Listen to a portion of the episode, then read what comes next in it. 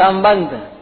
द्रोणाचार्य के द्वारा कुछ भी न बोलने के कारण दुर्योधन का मानसिक उत्साह भंग हुआ देखकर उसके प्रति भीष्म जी के किए हुए स्नेह सौहार्द की बात संजय आगे के बारहवें श्लोक में प्रकट करते हैं।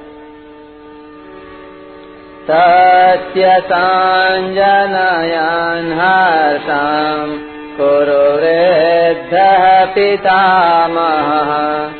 सिंहनादम् विनद्योच्चैः शङ्कान् दद्मौ प्रतापवान्।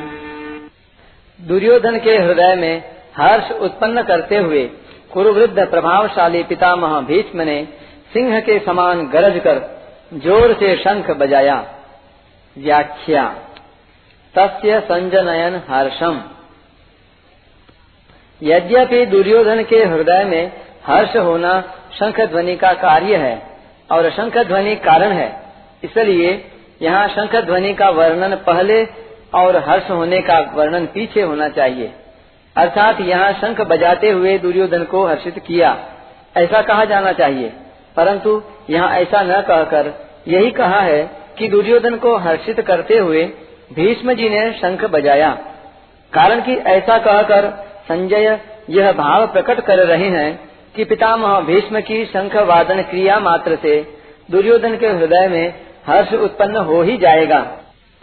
भीष्म जी के इस प्रभाव को द्योतन करने के लिए ही संजय आगे प्रतापवान विशेषण देते हैं। कुरु वृद्ध यद्यपि कुरुवंशियों में आयु की दृष्टि से भीष्म जी से भी अधिक वृद्ध बाहलिक थे, जो कि भीष्म जी के पिता शांतनु के छोटे भाई थे। तथापि कुरुवंशियों में जितने बड़े बूढ़े थे, उन सब में भीष्म जी धर्म और ईश्वर को विशेषता से जानने वाले थे। अतः ज्ञान वृद्ध होने के कारण संजय भीष्म जी के लिए कुरुवृद्ध विशेषण देते हैं। प्रतापवान। भीष्म जी के त्याग का बड़ा प्रभाव था। वे कनक कामिनी के त्यागी थे, अर्थात उन्होंने राज्य भी स्वीकार नहीं किया और विवाह भी नहीं किया।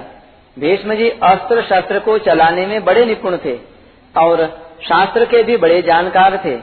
उनके इन दोनों गुणों का भी लोगों पर बड़ा प्रभाव था। जब अकेले भीष्म अपने भाई विचित्र वीर के लिए काशीराज की कन्याओं को स्वयंवर से हरकर ला रहे थे, तब वहाँ स्वयंवर के लिए इकट्ठे हुए सब क्षत्रिय उन पर टूट पड़े। परंतु अकेले भीष्म जी ने उन सबको हरा दिया, जिनसे भीष्म अस्त्र शस्त्र की विद्या पढ़े थे, उन गुरु परशुराम जी के सामने भी उन्होंने अपनी हार स्वीकार नहीं की। इस प्रकार शस्त्र के विषय में उनका क्षत्रियों पर बड़ा प्रभाव था।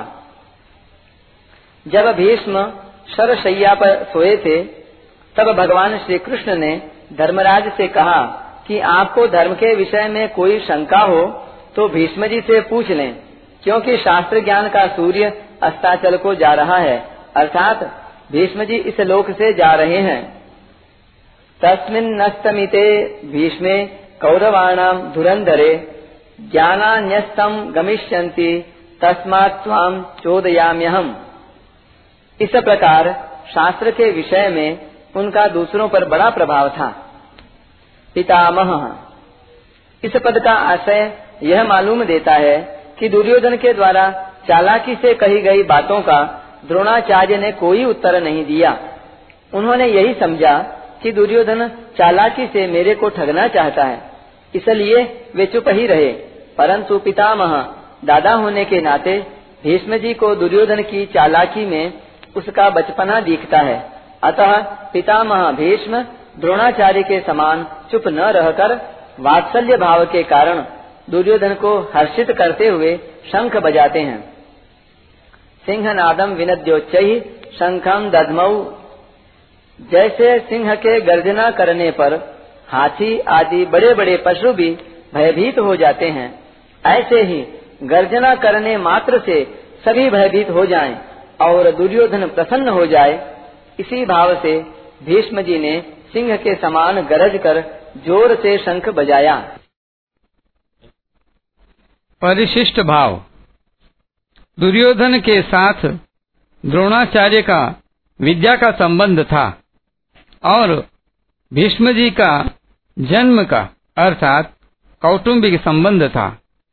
जहाँ विद्या का संबंध होता है, वहाँ पक्षपात नहीं होता।